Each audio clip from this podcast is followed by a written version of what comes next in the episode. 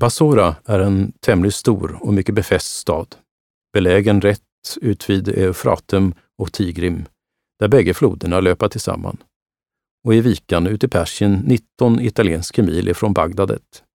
Här have konungen tvenne starka slott och ständigt några tusen man liggandes, fruktades mycket för den turkiske kejsaren, vilken på södersidan om älven haver en mycket stark befästning med mycket folk besatt, benämnd Balsera, vilket ligger i Arabien. Till dessa städer efterlåtes ingen främmande komma. Bägge dessa turkiska och persianska är mycket rädda för varandra, ligga och se den ena på den andra och intet längre emellan än att de väl kunna beskjuta varandra med stycken.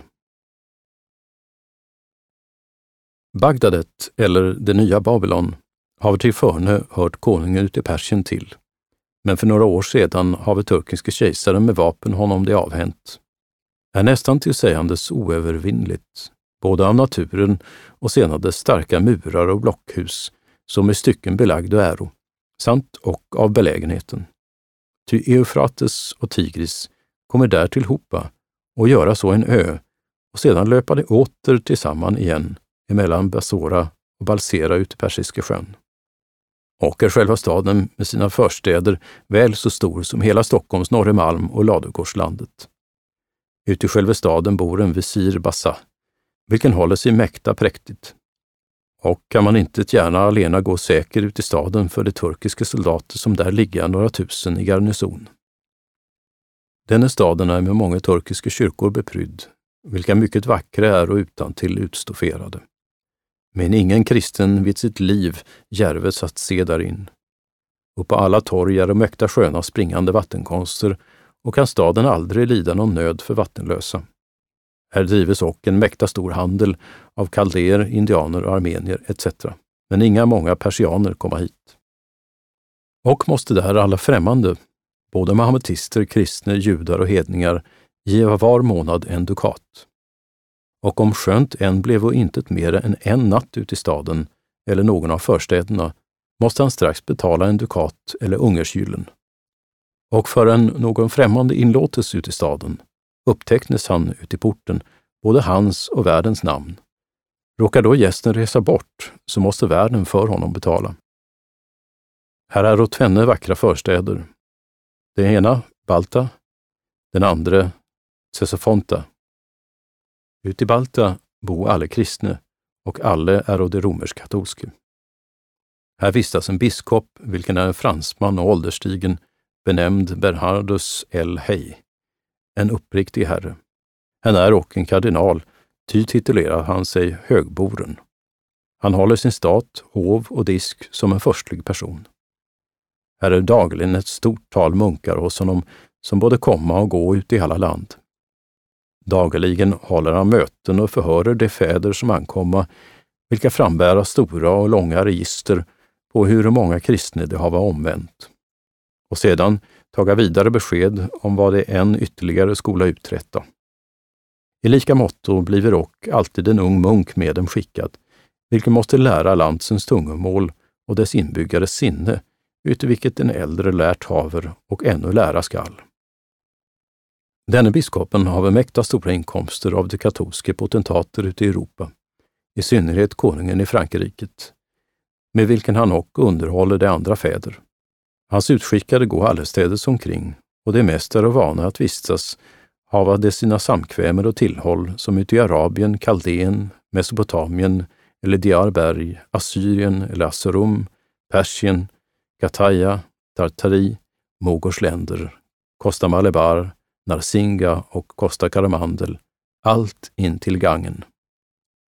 Där åter en annan biskop som bor ute i staden Pilipatan, vilken haver uppsikt med de fäder som lära ut i Ava, Pegu och Kina. Här hava de kristna övermåtton sköna kloster, vilka är ute i talet sex och hava mycket lustige trädgård. Ute i det kloster som biskopen bor har salig herr Bengt Oxenstierna ritat sitt namn uti i den salen där andlig rättegång hålles med överberörda ord som han ute i Istfahan och Shiras skrivit haver. Både vin och annan proviant vad de behöva måste de köpa från Arabien och Persien. Ibland allt annat som där ute i klostret var till att se hade biskopen ut sitt kök en groda, vilken stod bunden om livet med en silverkedja och hade sitt tillhåll under en sten där som all orenlighet utslogos. Hon var halvannan aln lång och tre kvarter över ryggen bred.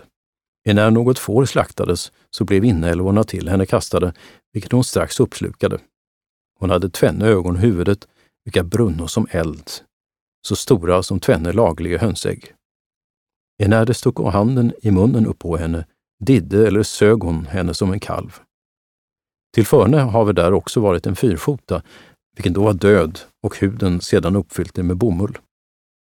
Denne, efter hon alltid löpt lös både nätter och dagar, därtill låg grodan och hon tillsammans om nattetid under stenen ute i köket. För den skull, emedan kockarna hava om aftonen förgätit något ute i köket som skulle slutas inom lås, i synnerhet färskt och nyslaktat kött som gemenligen hängde på väggarna, stal denne fyrfota strax bort och släpade det till grodan, vilket sedan bägge förtärde och uppäto. Uti alla dessa persianska städer som ovan bemält äro är med hantverkarna mycket vackert beställt. I det att alla måste bo tillsammans på en gata och inte inmänga sig med någon annan ämbetsman som bor på en annan gata. Alla smeder för sig, skräddare, skomakare, gyllen och silverduksvävare för sig, tapetvävare för sig. I en summa, var och en måste, ja, gårkockar och, hava sina besynnerliga gator för sig. Vad nu dagsresor anbelangar, om vilka jag mycket till förne rört haver, så är det åtskilje. Ty emellan var krog eller härberge är föga mer än två persianska kos, det är mil, vilka bägge göra en liten svensk mil. Och det är en rätt dagsresa, när man med en karavana eller starkt medfölje som består av belagda åsnor och kameler reser tre svenska mil. Felugo är den gamle babylonske genlevor. Ligga nio italienska mil, det är tre svenska milar, ifrån Bagdadet och måste man gå över Eufraten strax vid Bagdadet. Och är själva ruinerna och förstöringen ute i begreppet 16 goda tyska milar, så att intet annat skönjes än sten upp på sten. Och därav är alla stenar förde, och en dagligen genom trälar och andra lastdragande kreatur som åsnor och kameler föres, varigenom staden Bagdadet icke allenast är förvarat och stärkt, utan och bebyggd, i synnerhet uti Balta hos de kristna. Ty de kristna måste dyrt betala för var sten som därifrån hämtas, icke allenast till klostren, utan också till deras egna byggningar. Uti dessa förstöringar är intet mer tillseendes än lejonkulan där Daniel skulle hava suttit i och ugnen där de tre männen vore inkastade, vilka intet ville tillbedja den stoden som Nebukadnessar havet låtit uppresa, och ett stycke av pelaren där denne stoden stod upprester, såsom och ett litet fyrkantigt hus av svart sten, vilket sägs vara Daniels sommar eller bönehus, men nu alla mycket förfallna av de stora jordbävningar som där årligen ske. Både kulan och ugnen är uppbyggda anno mundi 3434 och för Kristi tid 536 år. Men själva staden är begynt efter världens skapelse 1788 och för Kristi börd 2183. Vad det babylonska tornet anbelangar, om vilket förmäles i Genesis 2, så kan man ingen avlevor finna efter dess rum eller grund varpå det skulle ha stått. Ty biskop Bernt L. Hey berättade att han uttrycklig befallning have bekommit ifrån konungen i Frankrike att han noga erfara skulle platsen varpå detta tornet skulle hava varit byggt. Have för den skull sökt de äldsta män som han haver kunnat finna ute i Kaldén och Arabien, förfrågat dem om de skulle hava någon vetskap om den platsen, vilket de bejakade. Så haver, sade han, den ena vist mig den orten, den andra en annan och den tredje och en annan, etc. Kunde alltså inte ett vist sluta var detta rummet skulle hava varit. För den skull farade mycket villa som förebära sig där hava varit och sett muren av tornet. Det är sant att ett stycke av stadsmuren synes, om vilket förmäles skulle vara av Nimrod eller Semiramide blivit uppmurad. så bred att om två eller tre vagnar mötte varandra skulle de väl kunna resa utan någon skada den ena eller andra förbi. Men så är den nu mycket förfallen. Dock kan man märka likväl att han har varit mycket tjocker. Denna muren till äventyrs menar många skulle vara ett stycke av Babylons torn, vilket dock intet är. Och är denne äldre än lejonkulan och den murade ugnen, där de tre männen vor uti kastade, 1646 år efter världens begynnelse. Häruppå gav mig biskopen sitt eget handebrev att jag hos dessa förstörelser varit haver och erfarit dess förskaffenheter.” Här är och mycket spökeri om nattetid, så att ingen människa kan njuta där sammanstädes någon nattero.